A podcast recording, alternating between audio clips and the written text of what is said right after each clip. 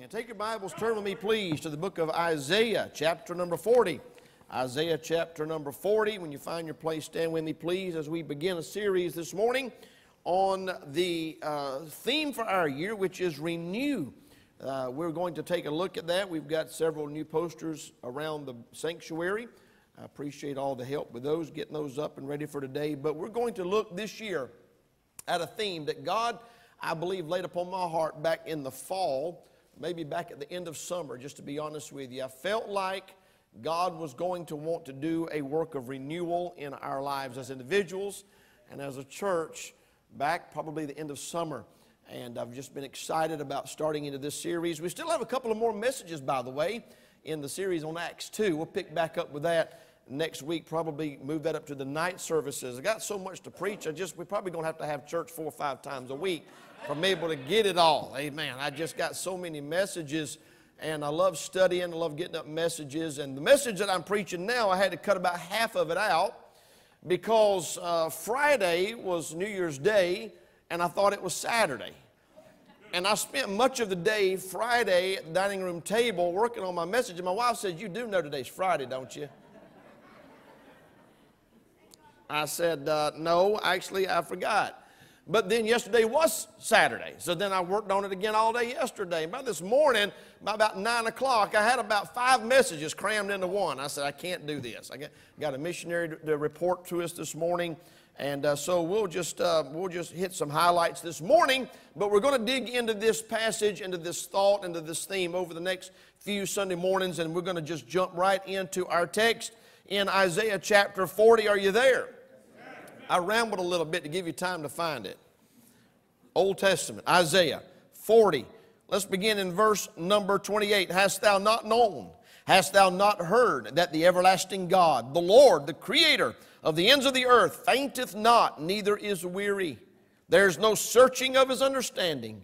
He giveth power to the faint, and to them that have no might, he increaseth strength.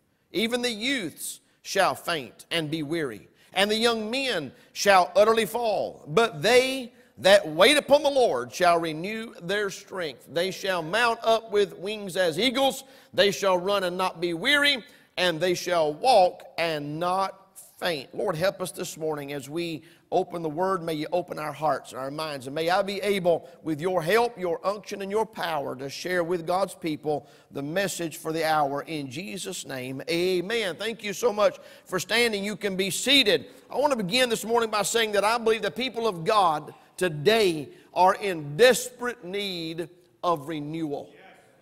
If there's ever been a time when the church of the living God needed revival, needed, renewal, needed a refreshing, it's now. I've had the privilege to be in church my whole life. I've joked about it. I said I went and started going to church nine months before I was born. I've been in church a long time, but never before have I seen the church, the people of God, in the spiritual state that they're in right now. And as I begin to work on this series and study these verses and look up all these different passages of Scripture throughout the Word of God that has the word renew or renewed or some use of that word. The word renew in the 1828 Webster's Dictionary, which I love to refer to, it's a great source for good, solid uh, definitions, but that word means to renovate, to restore to a former state or to a good state after decay or deprivation, to rebuild or to repair. I'm a firm believer in renovations. Amen. If you've been a member of this church for any length of time, you know, as Brother Caleb alluded to it just a moment ago, I'm always looking for ways to fix things up, spruce things up, renovate, repair. And I think the church of the living God ought to be beautiful. Amen. It hasn't got to be expensive, but I believe it ought to be clean. I believe it ought to be nice. And I believe it ought to be uh, one that uh, reflects a testimony to a world of, of our God. But uh, more than buildings, more than the structures or the choir loft or whatever the case might be, I believe the people of God should be able to demonstrate and reflect to the world the work that God has done in them. And there are times when God's people simply need renovation, restoring. They need to be rebuilt and repaired. And that's what the word renew in our text is this morning. It goes on and uses the word again in chapter 41, verse 1. Keep silence before me, O islands, and let the people renew their strength. And so we see this word used often throughout the scripture. And the burden that's been on my heart is that we each experience within our own selves a personal revival. Let me say this whether the church gets one or not, you can have one. You say, Preacher, I'll have a revival when you have a revival. Well, you may never have one. Amen. You say, I'll have a revival when my wife or when my husband, who's the spiritual leader of our home, when he has a revival, then I'll have a revival. You may never have one. Young people, if you wait for your parents, parents, if you wait for your children to have a revival, you may never have one. But one thing I love about my relationship with God is that God can do a work in my heart as an individual, whether anybody around me is getting any help or not. My prayer is that in 2021 we'll hit the ground running with a heart and a spirit and an attitude and a spiritual man that is renewed and refreshed. And the toll that last year took on us, no doubt it varies from individual to individual, but I think we would all agree last year took a toll on us. God's people are tired, they're weary. Many of people are demoralized, they're discouraged, and they're struggling with doubts. And in verse number uh, 29 and 20, and verse number 30, he says, Even the youths shall faint. It's not just people that are older and feeble and weak. It's people that are young, new converts, people that are, should be and normally are excited, have a lot of zeal, a lot of fervency for the things of God. And sucked the life out of them. He said even the youths and even the young men are in need of renewal. People are weary physically. I don't know about you, but I don't think I've ever needed as much sleep as I need now and seem to be getting less of it. Is it just me or is anybody else can identify? Just wore out, exhausted, weary physically. People are weary emotionally. People are weary mentally. You lay down to go to sleep and your mind just keeps racing. You wake up in the middle of the night to go to the restroom and you have a hard time going back to sleep because your mind just kicks into high gear. You wake up in the morning and you slept four, five, six, seven, eight hours, but you feel like you just laid down and got back up again. Weary spiritually. I've been wearied spiritually from the spiritual roller coaster of faith and doubt. now, I know none of y'all have been on that roller coaster where you're ready to charge hell with a gas can one minute, and the next minute you want to go hide under the bed. Where one minute you're ready to go grab a handful of tracks and win the world of Jesus, and then the next minute you don't even want nobody to know you're saved. Spiritual roller coaster, faith, doubt, boldness, courage, fear, anxiety, up and down. It takes a toll on us. The first message in this series I want to preach on this morning is the prerequisites of renewal. What is going on? What is happening? What has got us to the place to where we need renewal? The things in our life that got us to the place where he talks about being faint. He talks about having no might in verse 29. He talks about verse number 30 even the youth shall faint and the young men shall utterly fall. What got us there? How did we get here? By the way, it's not the first time and it won't be the last time. This was written centuries ago, thousands of years ago. And yet here we are. And I, I read entirety of chapter number 40, trying to find in the context, in the context, trying to find out why they were that way, how they got there. And if it's in chapter 40, I missed it. It talks about the goodness of God. It talks about the pardon, getting saved in verse number two. It talks about uh, the goodness of God and the glory of God. It talks about, in verse number eight, the grass withereth, the flower fadeth, but the word of our Lord shall stand forever. There's so many positive things in here. It talks about God's character, it talks about God being supernatural and all powerful. I don't have time to read chapter of 40. You can read it when you get home. But I was trying to figure out why these people were so tired and weary. And in chapter 40, it didn't really go into it. And I began to make a list. I had to cut half of them out for the sake of time this morning, but I want to give you four. Can I, can I give you four the things this morning that get us to the place to where we are faint and weary and in need of renewal?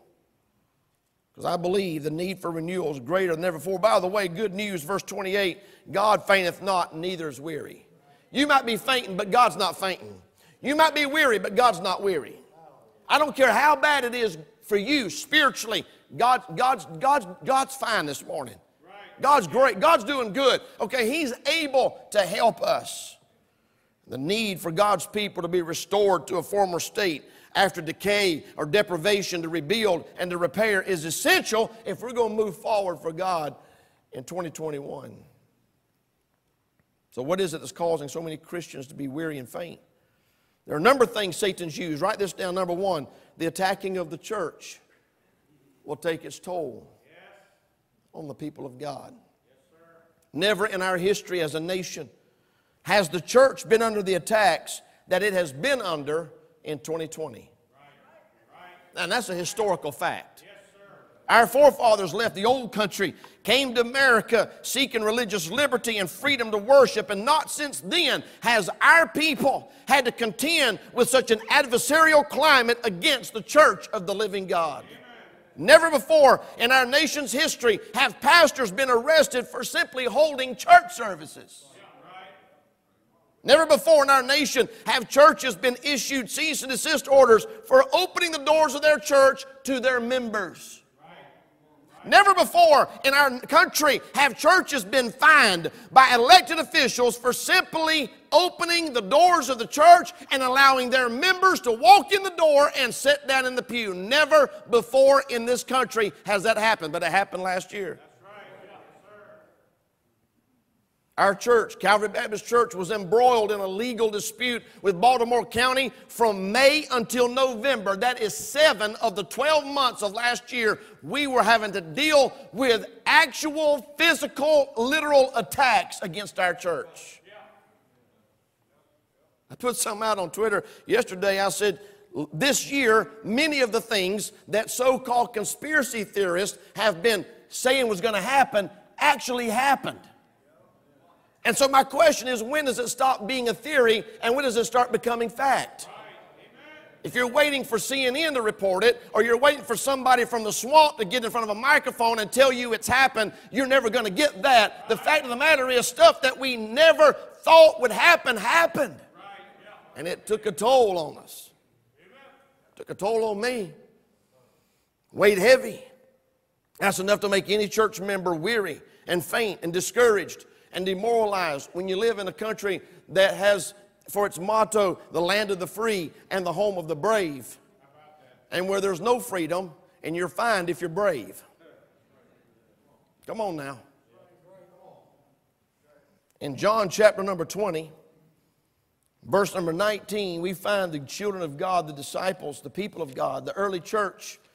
We find them all up in the upper room. And the Bible tells us in John chapter 20, verse number 19, then the same day at evening, being the first day of the week, when the doors were shut where the disciples were assembled for fear of the Jews, came Jesus and stood in the midst and said unto them, Peace be unto you.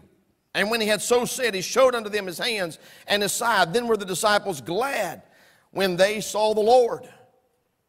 In verse 21, then said Jesus unto them, Peace be unto you. My Father hath sent me. As my Father hath sent me, so send I you. And when he had said this, he breathed on them and said unto them, Receive ye the Holy Ghost. They were in need of a renewal. They were in need of a refreshing because of the attacks that were against them from the outside world. In John chapter number 20, the disciples were hiding in the upper room for fear of the Jews. The Bible's very clear about that. Why? Well, their leader, their pastor, the Lord Jesus Christ, had been arrested on trumped up false charges. He had been beaten in the public square and executed along with a bunch of common criminals. Is everybody still with me?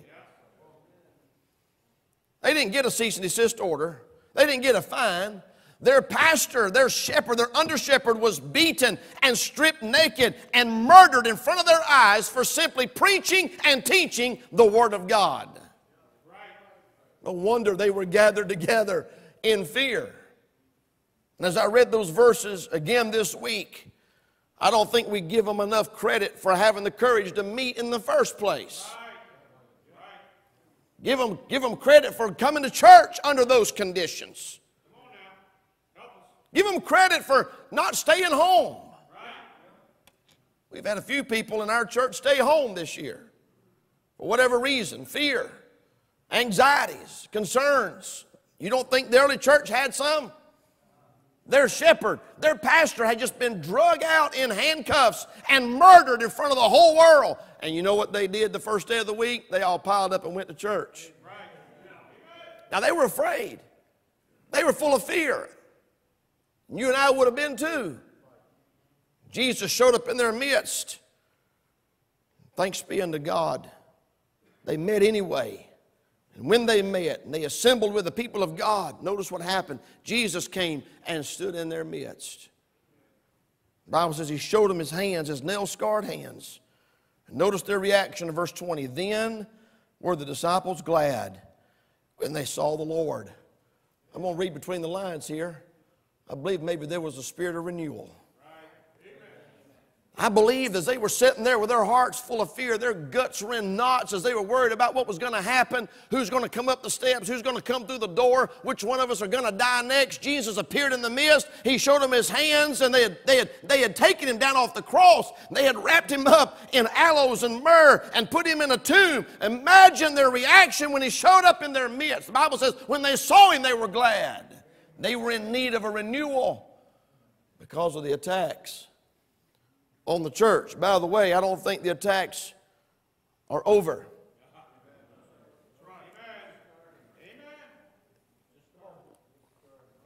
If you think that, I've got some oceanfront property out in Colorado I'd like to sell you. If you think the attacks against the church, you think Baltimore County, you think the state, it don't matter who, who the governor is, it don't matter. It, it, it doesn't matter. At, at some point, it's going to escalate the attacks against the church. We lost so much ground in 2020, we will never get it back. Yes, sir. Yes, sir. I mean, would have never dreamed people would say, I ain't going to church because it's illegal. We got people who won't even come to church because their boss don't want them to. That's the breed of Christianity that we have today. Well, my boss don't want me to get out. Go home and read Hebrews 11 and come back and say that again. Say it real slow out loud. I want to hear you say it. My boss don't want me to go to church. Folks ain't been to church since March because their employer told them not to. I'm going to be ashamed when we get to heaven, stand next to these martyrs that were burned at the stake and ripped apart by lions and tigers in the arenas and say, I couldn't even go to church because I was afraid I was going to lose my job. Come on now. Say, Preacher, you're going to make some people mad. They ain't coming anyway. What difference does it make? You can't leave if you ain't here. You can't quit coming if you ain't coming. What we went through this past year ain't nothing. It's going to get real. We got missionaries here this morning that were having to show their presentation after the service because they're in a closed country. But I'm telling you, the America that I grew up in is starting to look a whole lot like the country they're working in.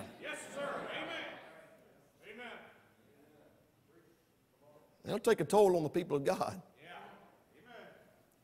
Another illustration, I don't have time to go to Acts 9, verse 26 down through verse number 31. But when Saul was come to Jerusalem, this is after Saul, Damascus Road experience, after he got saved, he essayed to join himself to the disciples, but they were all afraid of him. Believed not that he was a disciple. They were such terror in their hearts that when the man that had been persecuting them wanted to join the church, they wouldn't let him. Barnabas had to speak for him and had to come in there and help him. And the Bible says once they realized, and I'm paraphrasing, once they realized that God had saved Saul and that God had done a work in his heart, verse 31 of Acts 9 says, Then had the churches rest throughout all Judea and Galilee and Samaria and were edified. That word edified, built up. Same word, same, same truth as that renewing, that rebuilding, that refreshing. The church went through experience of renewal because they had to deal with attacks against their church. He was a man that went in, the Bible says, and wreaked havoc in the church. I don't know about you, but I need renewal. I need renewal from living with the attacks and it's one thing to be a member on the pew, it's another thing when you're the pastor. You're trying to lead a church through uncharted waters and you don't know what you're doing because they didn't teach us this in Bible college. They didn't teach us in Bible college how to pastor a church when it's illegal to meet. How to pastor a church when you have to live with the constant dread of some government official walking in with a clipboard, and start throwing fines everywhere. It's easy to be a backseat driver, Monday morning quarterback. Say, well, if I was a pastor, I'd do this. Well, I tell you what you can do. You can have it for about a week. You'll run back and give it to me so fast it'll jerk a knot in your neck. It's easier than it, hey, it's a lot harder than it looks. Amen. I, I, sent an email out this week and I commended our church for the unity. I commended the church for you being patient with me and bearing with me and the decisions that I've had to make. And I'm telling you, I'm not saying I'm 100% right all the time, but I can tell you this right now it's taking a toll on us. Yes, if I was in a third world country that was run by communist dictators, it'd be one thing. But this is America. This ain't supposed to happen here. Number two, write this down. We're weary and faint and need of renewal because of the apathy of the Christians. Turn over with me to Revelation 3 right quick. I want you to move over to Revelation number. We cut some of the singing out, and I bumped my preaching back a little bit because we got a missionary we want to hear from. But I've been working on this message for a week. Y'all got to give me at least a few minutes to preach it. Revelation chapter number 3, verse 1. I, and under the church, angel of the church in Sardis write, These things saith he that hath the seven spirits of God and the seven stars. I know thy works, that thou hast a name, that thou livest and art dead. How would you like to have that for your church's motto? That'd look good on the bottom of your stationery, wouldn't it? Huh? Stay with me now. Sardis Baptist Church. We have a name that we are alive, but we're really dead. Come join us and find out for yourself. Verse 2 Be watchful and strengthen the things which remain that are ready to die.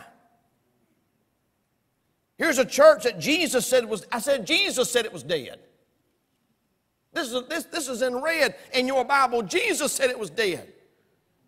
It's one thing when you got some super spiritual Diotrephes in the church that says the church is dead, but when Jesus says it's dead, you can mark it down, friend, it's dead. He said, You got a name that you live and you're dead. But according to verse 4, there had to have been a few people in the church that were not dead. He said, There has a few names, even in Sardis, which have not defiled their garments, and they walk, shall walk with me in white, for they're worthy. He said, even in verse number two, strengthen the things which remain that are ready to die.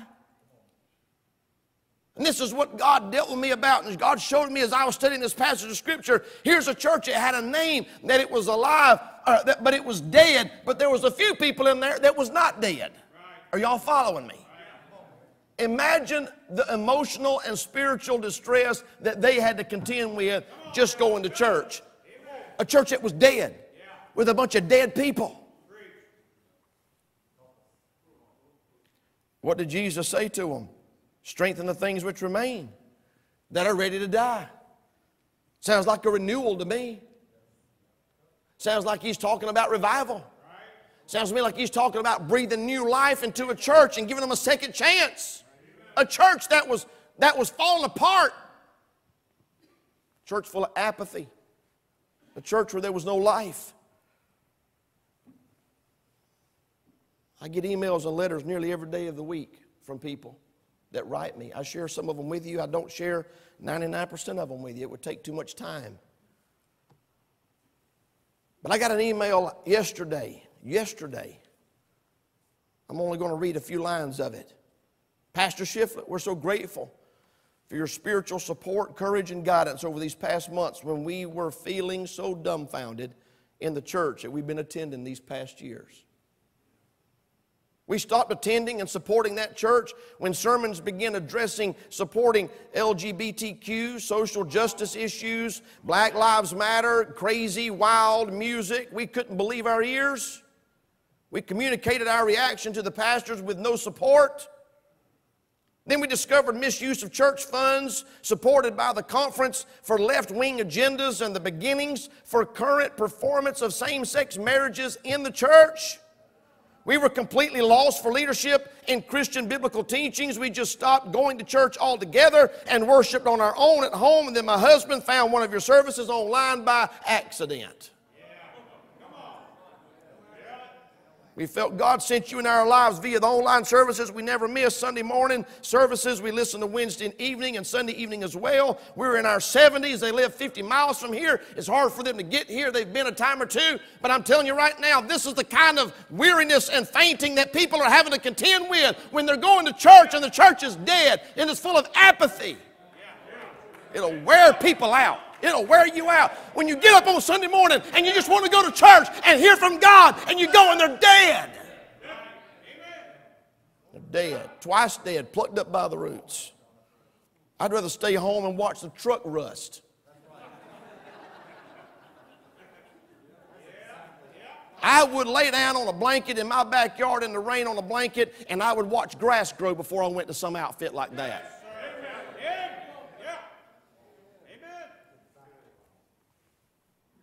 Apathy, coldness, deadness. What's sad is some people that are just dead as a hammer. They think they're on fire. If I had what they had, I'd trade it for a mule and then shoot the mule. They sit on their pew with their nose up in the air like they're the only one in the church that's right with God. They're so far from God they wouldn't know Him if you walked up and slapped them in the face.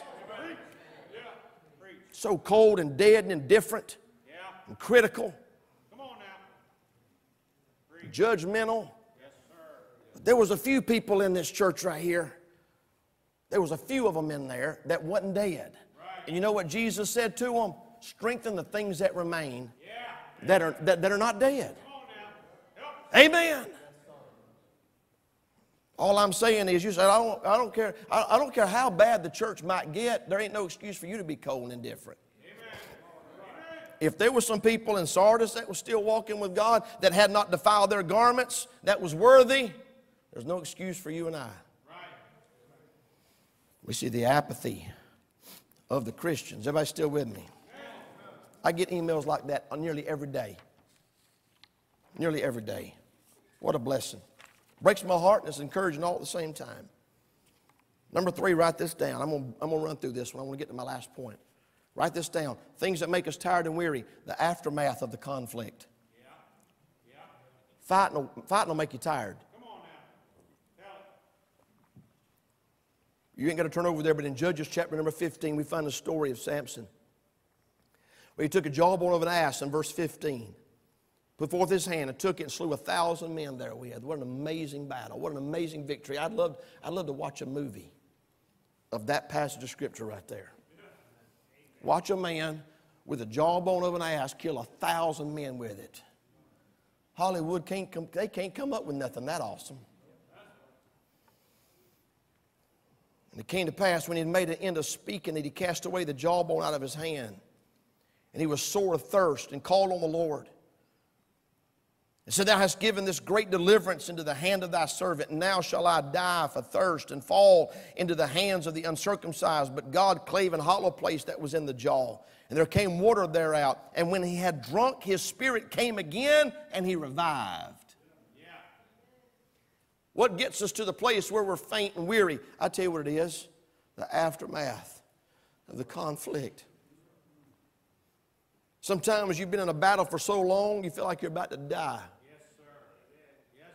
Samson, the strongest man that ever lived, reached a point in his life where the aftermath of the conflict almost killed him. Now, get this the Philistines didn't kill him, they didn't come close to killing him, but the weariness after the conflict like to kill him. He was in desperate need of a supernatural working of God just to survive. And God, in His mercy and God, in His provision, turned that jawbone of an ass into a water fountain. And God revived him, refreshed him, and renewed him right there on the battlefield. Surrounded by vanquished and defeated enemies, Samson needed renewal. Sometimes it's hard to enjoy the victory because your tongue's hanging out. Sometimes it's hard to enjoy the conquest and the moving of God because you are so exhausted from the fight and the battle and the conflict.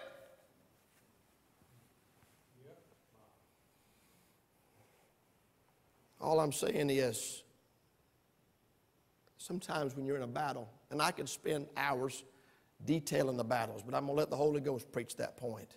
You know what I'm talking about. You're just wore out from the battle, and you need God to renew. Is everybody still with me? Let me give you one more out of Psalm 51. Turn over to Psalm 50, number chapter 51.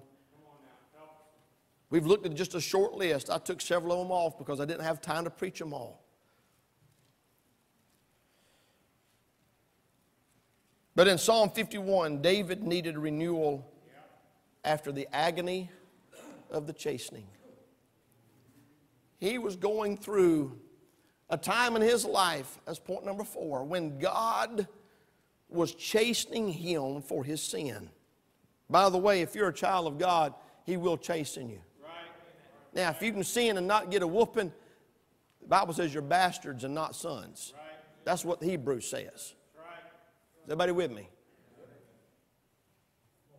I don't spank somebody else's youngins, bad as I want to sometimes.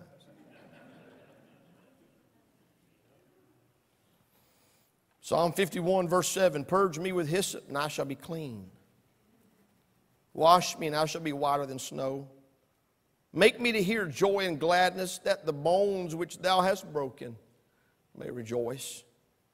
Hide thy face from my sins and blot out all mine iniquities. Create in me a clean heart, O God, and renew a right spirit within me.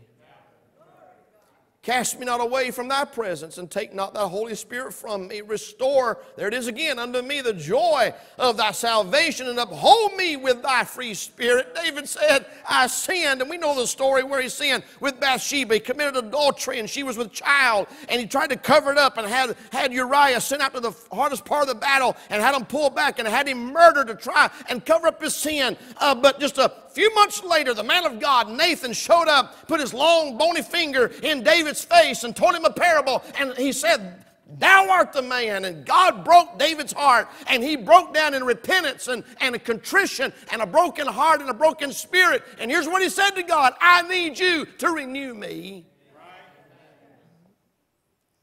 He lost the baby. The whole world knew what he had done.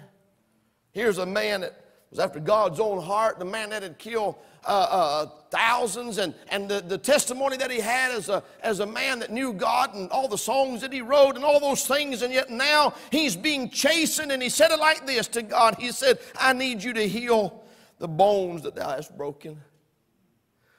If you've ever had a broke bone, it hurts all over.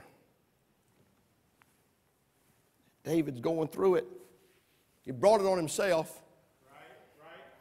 He brought it on himself. It's, he ought to have been thankful God didn't kill him.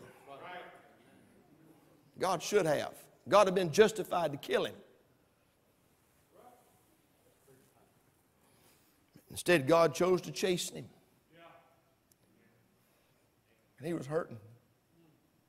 Part of his punishment was the sword will never leave your house. There are descendants of King Saul today still paying the price. Am I still in the book? Come on now. Is that not what he said? It will never, the sword will never leave your house forever. Well, he's got, he's got descendants today that are still having to reap the punishment of what he did. And the thought of it killed him. He was hurting. You may be sitting here this morning and you messed up royally. Big time. Big time. There ain't no, let's just, let's just put all the pretenses aside.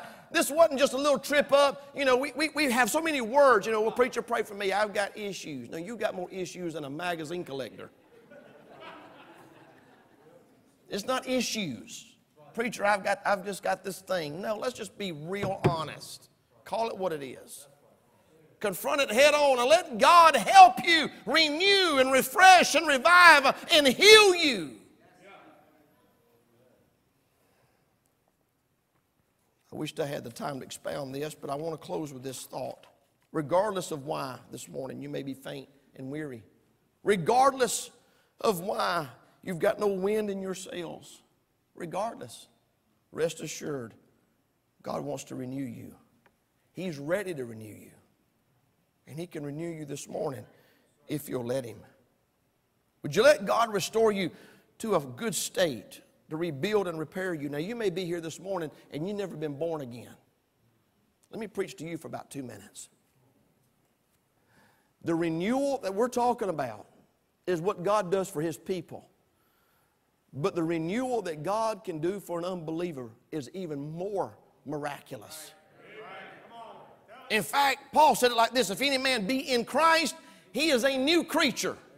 Old things are passed away, and behold, all things are become new. That sounds like renewal to me. All things are become new. God can take your sin and God can take your shame and your guilt and He can put it under the blood of Jesus Christ and He can make a new creature. He's, it's called being born again. It's called being born again. You put your faith and trust in Jesus Christ, He can wash away your past.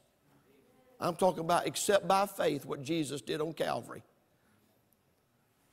Nothing in my hand I bring, simply to the cross I cling. And let Jesus renew you this morning through the new birth, putting your faith and trust in the finished work of Calvary. That's where it starts, by the way. That's where it starts. Now, if you haven't done that, don't worry about none of the other stuff I preach. You just listen to this. Let God save you this morning. There's no reason for you to walk out these doors and get in your vehicle and drive home lost. There's no chance on you. There's no reason for you on taking the chance of getting killed in a car wreck between here and the house and opening your eyes in hell when you were here this morning and God could have saved you if you would let Him. With heads bowed, eyes closed, our musicians are coming. Our musicians are coming. Do you need renewal? Please don't leave. We've got a missionary that's going to share a report with our church. You don't want to hear this, you don't want to miss it. But right now, we're doing business with God. You know, you know in your heart that you need to be revived, renewed. You can blame it on anybody and anything you want to. But at the end of the day, it's up to you. Will you let God help you? Be somebody here this morning say, Pastor Shiflett, I'm not sure I'm saved. You was talking about being born again. You was talking about being made a new creature. I don't know that that's ever happened to me. And I want you to pray for me. Would you be honest enough this morning to slip your hand up quietly right where you're sitting so I can see it and say, Preacher, pray for me. I'm not sure if I died right now, I'd go to heaven.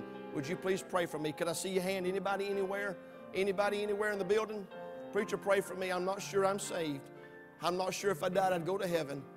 If you're watching the service on the live stream, there's a phone number on the screen right now for you to watch that, that, you, can, that you can call that number, text that number, and say, I need to talk to somebody. And we'll talk to you, and just as soon as the service is over, somebody will pick up the phone and call you back. And we'll do our best to try to help you understand what it means to be saved. It's not, it's not complicated. I accepted Christ in 1976 as a four year old boy. It's so simple a child can do it. Let God renew you make a new creature out of you. If you're here this morning, church, child of God,